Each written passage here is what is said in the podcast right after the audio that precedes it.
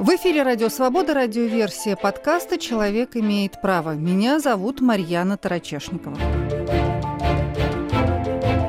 Вскоре после начала масштабной военной агрессии России в Украине Организация Объединенных Наций впервые утвердила специального докладчика для оценки соблюдения прав человека в стране. Члены Совета Организации Объединенных Наций по правам человека пообещали свою поддержку российским гражданам и гражданскому обществу, поскольку они находятся под давлением со стороны государства, становящегося все более жестоким и тоталитарным. Цитирую я слова Фила Линча, исполнительного директора Международной службы по правам человека.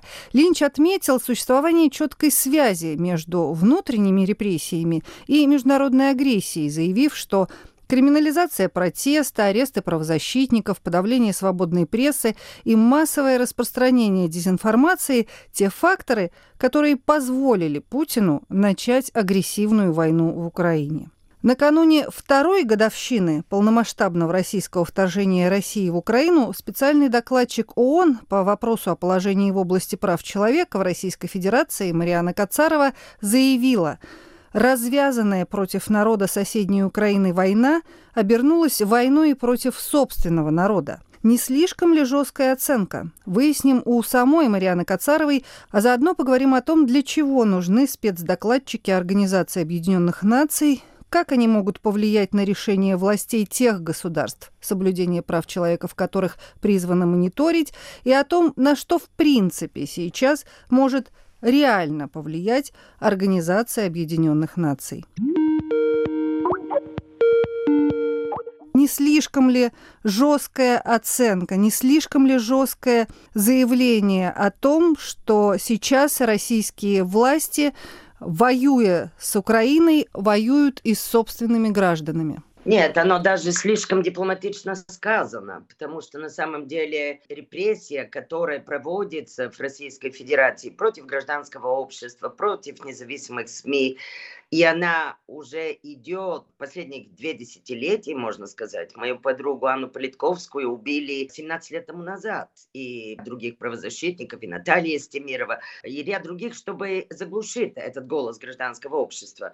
Но с начала полномасштабного вторжения в Украину два года тому назад, эта репрессия против инакомыслящих, против антивоенных голосов, правозащитников России превратилась действительно войной против собственного народа в том числе.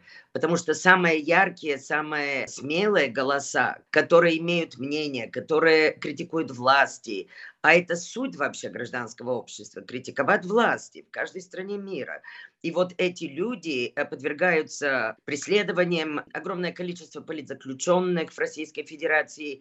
И уже не говоря, что сегодня один из самых ярких, нобелевский лауреат Олег Орлов, человек, которого я знаю уже тридцать лет, с кристальной биографией, патриот в своей стране и борец за правами человека, получил два года с половиной заключения только из-за того, что он объявился против вторжения, против Украины, против войны. Все подменено, все ценности наоборот, да, когда ты встаешь своим голосом, мирным средством против войны и критикуешь решение своего правительства, ты за это получаешь двадцать пять лет тюрьмы, как Владимир Кара-Мурза, или семь лет тюрьмы, как Алексей Горинов, или как Олег Орлов, два года шесть месяцев. Притом в такой ситуации, в котором только что неделю тому назад умер Навальный. При странных обстоятельствах я обратилась и тогда с призывом к правительствам о независимом расследовании, независимом вскрытии. А что делает российское правительство? Точно наоборот. Они начали задерживать людей, которые мирно ставили цветы перед памятниками сталинской репрессии, в честь Навального. Они начали увеличивать количество политзаключенных. И кроме этого, тело не отдавали как-то не по-христиански, не по-человечески девять дней матерью Навального, чтобы действительно провести независимую экспертизу, независимое вскрытие и установить правду об обстоятельствах смерти самого яркого политического критика правительства, политический активист Алексей Навальный. Так что, да, это действительно сплошная репрессия, она солидная, она постоянная, она усиливается. Каждый день я думаю, кто следующий. Кто следующий будет в тюрьме, кто следующий погибнет в тюрьмах России из этих политзаключенных, их нужно немедленно, безуговорочно освободить. Поэтому я обращаюсь беспрерывно к российским властям и к международному сообществу, чтобы они повлияли своим влиянием на российскими властями, чтобы эта репрессия закончилась. Вторжение в Украину было бы невозможно, если было сильное гражданское общество, которое могло этому противостоять. В каком-то смысле абсолютно вторжение в Украину и война против украинского народа, она обернулась войной против собственного народа, да, это правда. Вы сказали, что обращаетесь регулярно к международному сообществу, к российским властям, в надежде, что удастся повлиять на решение России, удастся остановить репрессии. А есть ли, на ваш взгляд, сейчас реальная возможность влиять на это? И главное, что, в принципе, зависит в настоящее время от специального докладчика Организации Объединенных Наций. Вот я начала как раз с этого, что это впервые в истории существования Комитета ООН по правам человека для России назначают специального докладчика, чтобы он оценивал качество соблюдения прав человека в стране. Чем это было вызвано, что произошло и где сейчас еще есть специальные докладчики? Совет по правам человека – это структура правительствами. То есть там определенное количество, по-моему, сорок шесть или сорок семь правительств, члены этого совета на ротационном принципе. Из всех правительств, члены ООН, они выбирают новые члены каждый год, и они решают, это орган, который заседает в Женеве от имени всего ООН и занимается именно правами человека. И правительство голосует, назначит или не назначит специального мандата спецдокладчика по конкретной стране, в которой прав человека настолько ущемлены или настолько эта страна представляет угрозу для остальных стран своим поведением, что они должны отсматривать близко, постоянно происходящего внутри этой страны. Было принято такое решение, и я думаю, что это историческое решение дать жизнь такого мандата по Российской Федерации. Потому что, конечно, началась война против Украины, и это было огромное потрясение для всех членов ООН. И кроме этого, они хотели посмотреть действительно, что именно делает это правительство внутри этой страны. Соблюдает ли прав человека, ущемляет ли их, и связанная с этим агрессия против соседнего государства. Поэтому и родился этот мандат. Это было чудо, потому что Российская Федерация очень важное государство, очень важный член ООН, один из пяти постоянных членов Совета Безопасности. От решения этих пяти постоянных членов, победителей Второй мировой войны, зависит многое в мире. Зависит вообще их решение, будет ли мир или будет война в многих частях мира. И у них есть право на вето. То есть они могут блокировать друг друга предложения инициативой. Когда родился мандат спецдокладчика ООН именно по одной из этих пяти постоянных членов, это действительно огромный исторический прорыв, который показал другим странам, что никто не является выше правила ООН, никто не может являться выше международного права, конвенциях ООН, которые все эти государства подписали и которые обязательны для следования. Существование мандата, кроме всего прочего, появилось случайно. седьмого октября, я думаю, что это, это было тоже какой-то, может быть, даже знак Вселенной, что это правильный, нужный, необходимый мандат. Потому что это день, в который убили мою подругу Анну Политковскую, седьмого октября. День рождения, конечно, президента Путина. К сожалению, ее убили именно в его день рождения. Кто-то ему сделал подарок в этот день. Поэтому это как-то, знаете, небо открыло, что это важно. Я независимый эксперт, да, меня потом выбрали в международный конкурс. Я не представляю свою страну Болгарию. Я соревновалась в этом конкурсе с коллегами из всего мира. И меня назначили, да, правительство, члены Совета по правам человека. Этот мандат исключительно важный, потому что он информирует государства, члены ООН. Я обязана представлять свои доклады перед ними два раза в год. В сентябре перед Советом по правам человека в Женеве и в октябре уже перед Генеральной Ассамблеей ООН в Нью-Йорке. Я отражаю свои наблюдения, что происходит в России с нарушениями прав человека, и тоже даю рекомендации и российским властям, и в том числе остальные правительства, члены ООН, чтобы они правильно принимали следующие свои решения. Скажите, пожалуйста, а какие полномочия и права дает вам этот мандат? Понятно, что вы должны следить за тем, что происходит в России, мониторить ситуацию, быть в контакте с правозащитниками, с оставшимися в России представителями гражданского общества. А что с этим, кроме докладов, потом вы можете сделать? Какое право у вас есть? И можете ли вы сейчас, например, поехать в Россию, чтобы собственными глазами увидеть, что там происходит? Мы должны попросить у правительства разрешения войти в их страну и начать разговаривать. Я заняла свою позицию первого мая прошлого года, и второго мая я уже обратилась с письмами к российским властям о доступе к Российской Федерации, чтобы я посетила, встретилась с гражданским обществом, с правительством, с представителями силовых структур, правосудия.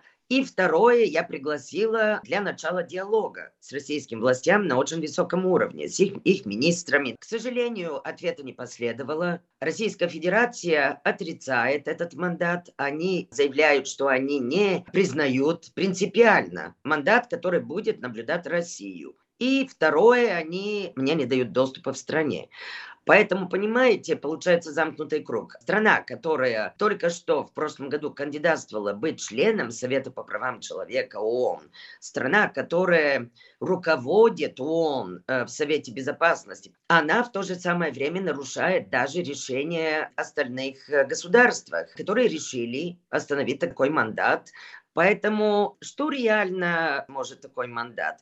Ну, вы же понимаете, спецдокладчики ООН и вся архитектура нашего международного сосуществования, да, и правозащиты в том числе, построенной на мирным средствам убеждения, на мирных средствах внушения и, самое важное, напоминание и как-то заставит государства, которые не выполняют свои обязательства, чтобы они начали их выполнять. Мы не являемся э, голубыми касками, мы не являемся вооруженными какими-то лицами. Мы не можем, как спецдокладчики по разных странах, вы спрашивали, по каких остальных странах, по каких? Иран, например, Афганистан, например, есть специальные докладчики, есть по Беларуси специальный докладчик э, в нашем регионе. Это страны, в которые нарушения прав человека против собственных людей превратились действительно в очень серьезные проблемы, и поэтому правительство и дают жизни таких мандатов, голосуют за их становление. Но мы независимые эксперты, мы можем только мирным путем напоминать, информировать, быть голосом, в том числе для правозащитников из Российской Федерации в моем случае, а тоже для жертвы нарушения прав человека. Эта позиция, она самая высокая в системе ООН в связи с нарушениями прав человека именно в Российской Федерации. То есть я могу быть всегда мостом для жертвы в России, для гражданского общества, связь на международном уровне. И я думаю, это немало.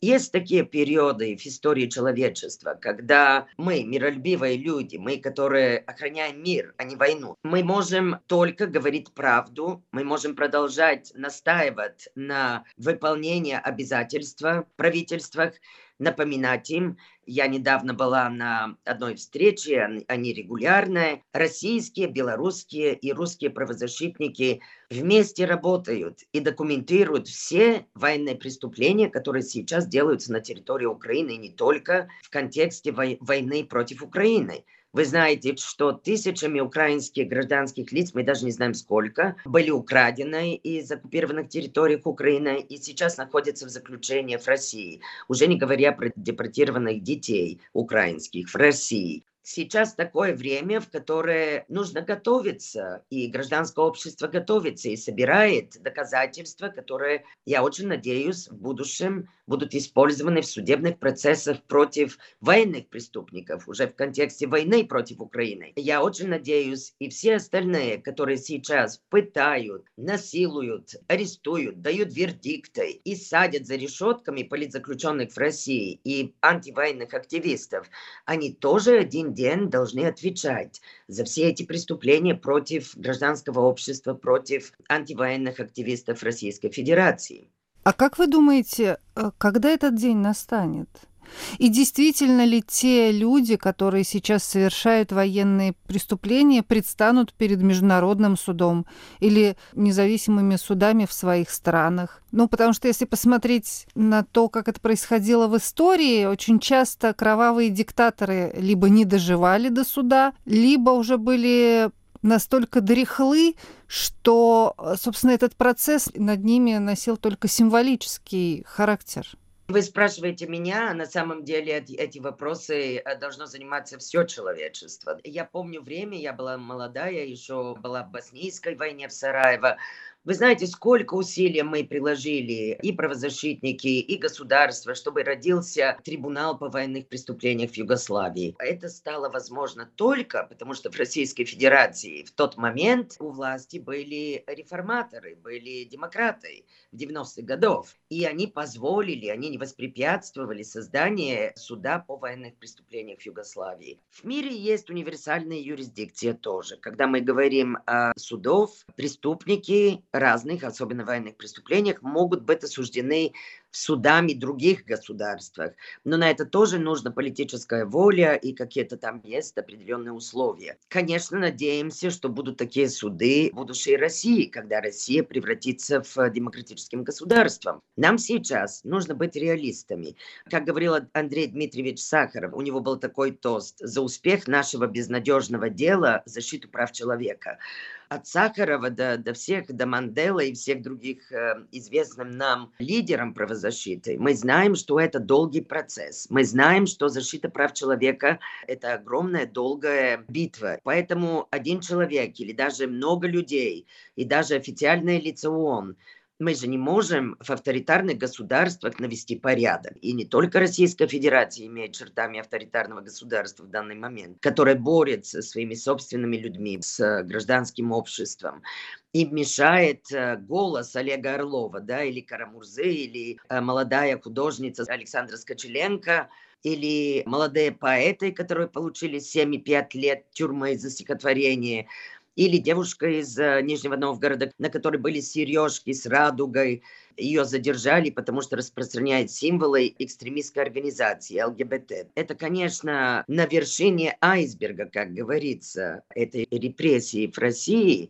Но эти такие показательные случаи этой репрессии. Но мы не можем больше, чем мы можем, быть голосом правды, включительно мой мандат. Я считаю, что его роль исключительно важна. Есть одно место в мире, в ООНовской системе, где люди, жертвы нарушения прав человека из России, правозащитники, могут надеяться, что правда будет сказана. И не останется никто в мире из правительства, члены ООН, которые не услышат эту правду про состояние прав человека в России.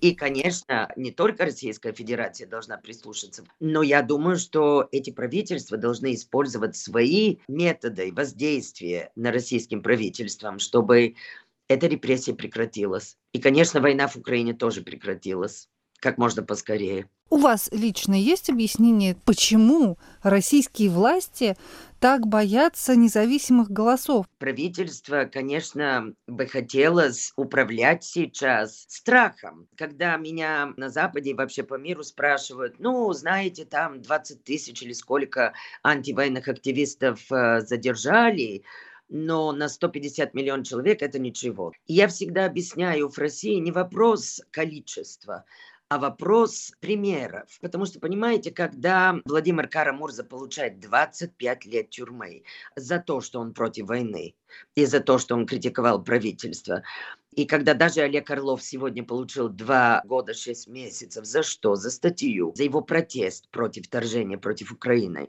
то остальные люди подумают, а нужно ли мне все это?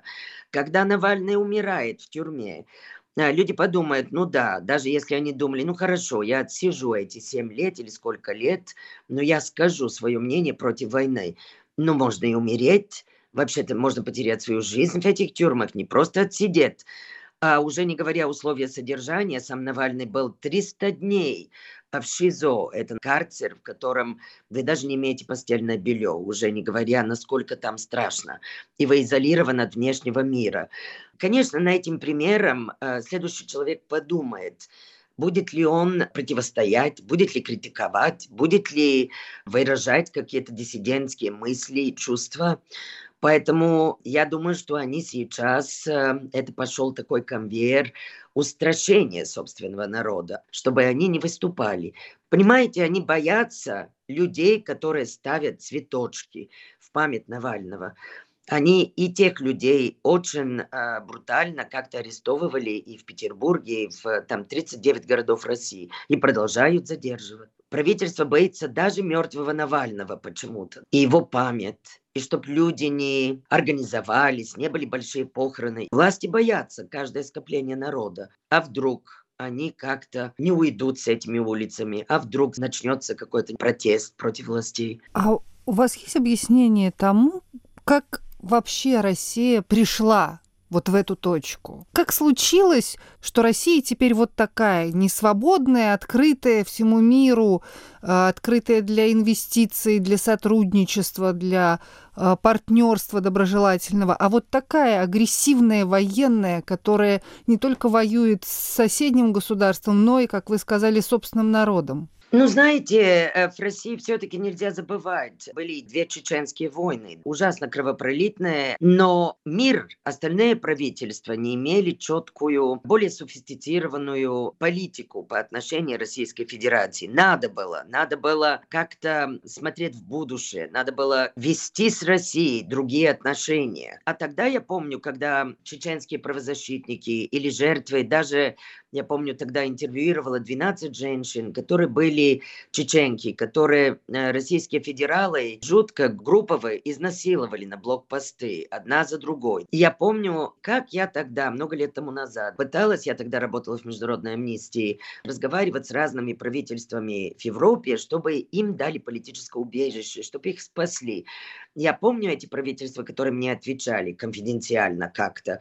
Ой, знаете, если мы этих изнасилованных чеченских женщин сейчас примем в нашу страну, а потом все придут к нам, все эти жертвы из Чечни. А что мы будем делать? Поэтому мы сейчас не можем этого сделать. Понимаете, не было защиты для жертв, не было какая-то защита мировая для правозащитников. С Россией делали бизнес. В это время западные страны и мировые страны, они как-то не занимались более широкого и более четкого анализа, к чему все это ведет, эти тенденции, когда начинают убивать правозащитников, начинают убивать журналистов за, за то, что они говорят правду. И это тогда было намного меньше и как-то спорадично, чем сейчас. Сейчас это превратилось в машины репрессий. Почему Россия к этому пришла, я думаю, от безнаказанности, когда полицейские и военные, которые творили военные преступления против чеченских гражданских лиц, не были наказаны, кроме полковника Буданов, который насиловал, задушил, убил Хеда Кунгаева, восемнадцатилетняя девочка в Чечне, когда тот судья, который даже принял этот вердикт, его потом обвинили в коррупции, потом уволили, только потому, что он позволил себе осудить героя России, полковника Буданова, за то, что он удушил, удушил и убил девочку. А изнасилование, которое делал тогда полковник Буданов этой девочке, приписали двум молодым солдатам, которые под нажимом согласились сказать: ой, нет, когда мы хоронили тело, мы как-то тыкали ее лопатой, и от, оттуда получились вот эти повреждения, которые потом судмедэксперты подумали, что это изнасилование. Понимаете, когда нет правды, когда нет справедливости за преступление, когда есть а, безнаказанность, государство может катиться только к одному, к большей безнаказанности.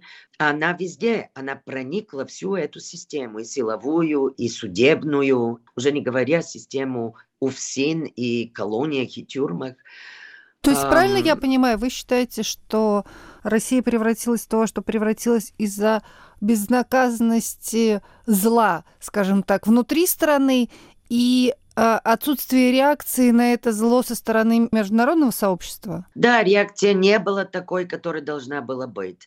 Например, мой мандат, да, худо-бедно появился только потому, что они его проголосовали, потому что действительно все были в шоке от вторжения Российской Федерации и начала войны против соседа, против Украины. Но где они были до этого? Почему они не настаивали, чтобы в России не убивали журналистов, что были наказаны преступники чеченские, войнах, что это не внутреннее дело России. Российское правительство всегда повторяло по поводу двух чеченских войн, что это внутреннее дело Российской Федерации. Международное сообщество не может ничего им сказать.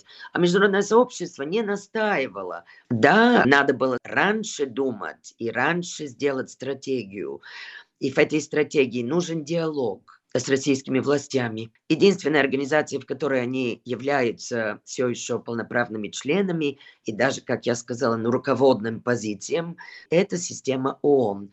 И это нужно использовать. Там должен быть диалог с всеми странами, с Российской Федерацией. Мы с вами разговариваем двадцать седьмого февраля в девятую годовщину убийства Бориса Немцова, российского оппозиционного политика. До сих пор не названы имена заказчиков этого преступления, осудили вроде как только исполнителей. Вот с вашей точки зрения, когда в России будут названы имена заказчиков убийств политиков, журналистов, правозащитников, тех людей, которые мешали властям? Думаю, что вопрос «когда» почти эзотерический. Мы не знаем, когда. Но это даже не самый важный вопрос. Вопрос в том, что каждый день, каждый день кто-то умирает или кого-то садят, или кого-то задерживают. Каждый день эта машина репрессий работает. Поэтому мы каждый день должны продолжать то, что мы делаем. Делать заявления, говорить правду, настаивать на то, что нарушения прав человека кончились. Убийцы были названы, но самое важное, заказчики были названы. Я не знаю, когда это будет, но это будет. Я очень надеюсь, это будет при нашей жизни. Потому что я все-таки верю, в мире люди, которые на стороне света, они больше, чем тех людей, которые на стороне тьма и зла. Поэтому я призываю всех не терять надежду. Если вам страшно, промолчите. Но, пожалуйста, не заражайтесь это служение тьмы и служение репрессивного аппарата. Марьяна Кацарова, специальный докладчик Организации Объединенных Наций по вопросу о положении в области прав человека в Российской Федерации, была на связи с подкастом «Человек имеет право». Это был подкаст «Человек имеет право». Его вела я, Марьяна Тарачешникова.